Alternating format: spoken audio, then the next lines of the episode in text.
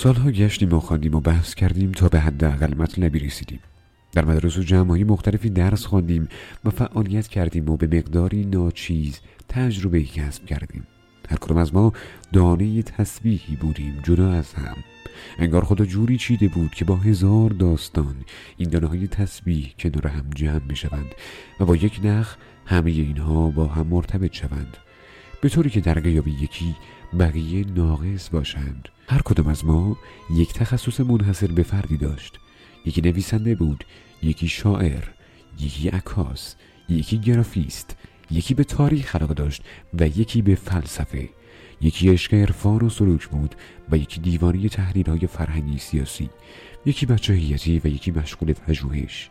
نشستیم و مغزها را روی هم ریختیم تا بلکه یک پلتفرمی پیدا کنیم که این همه تخصص برایش مهم باشد. چرا که خیلی از فعالیت ها یا فردی است یا منحصر به یک سری تخصص مرتبط.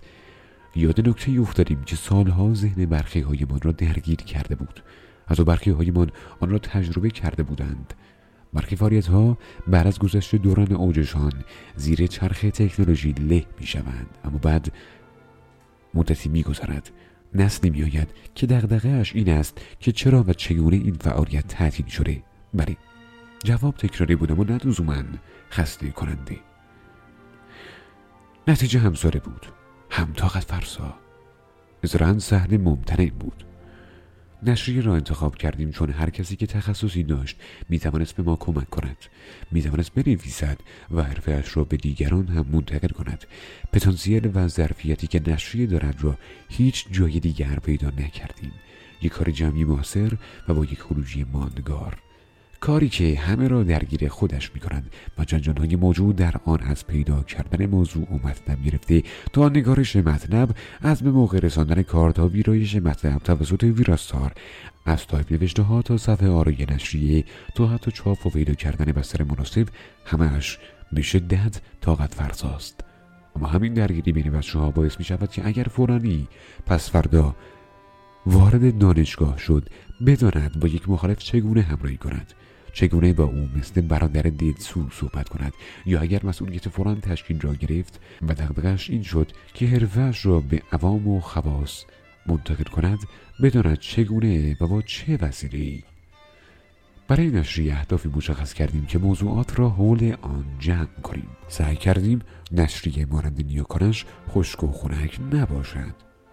نظافت داشته باشد. سعی کردیم چرخه انجام فعالیت ها را یا تغییر دهیم یا کمی خلاقیت به خرج بدهیم. نتیجه مشورت و کار بلند مدت عزیزان ما از اوایل مهر ما تا به امروز در دستان شماست. قطعا کار نواقصی دارد که دو گروه باید آن را رفع کنند. یک طرف حل مشکل ما هستیم. که تا جایی که بتوانیم مشکلات را پیدا آنها را رفع می‌کنیم و با آنان رسیدگی می‌کنیم. اما بخش مهمتر شما یه مخاطب هستید. قطعا مشکلات یک کار از نگاه فردی که از بیرون با اثر مواجه است بهتر نمایان می شود اما در پایان چند خواهش از شما داریم. قطعا هر رسانه‌ای که به تازگی فعالیت را آغاز می نیاز به دیده شدن دارد. خواهشمندیم در مکانهایی که امکان دارد نشریه شهر را معرفی کنید. اشتباهاتی که در کار مشاهده می کنید را برای بالا بردن کیفیت نشریه حتما به ما منتقل کنید و اگر تخصصی دارید که احتمال می دهید برای مخاطب جذابیت داشته باشد به دوستان ما مراجعه کنید تا در شمارهای بعدی شهر نوشته شما منتشر شود.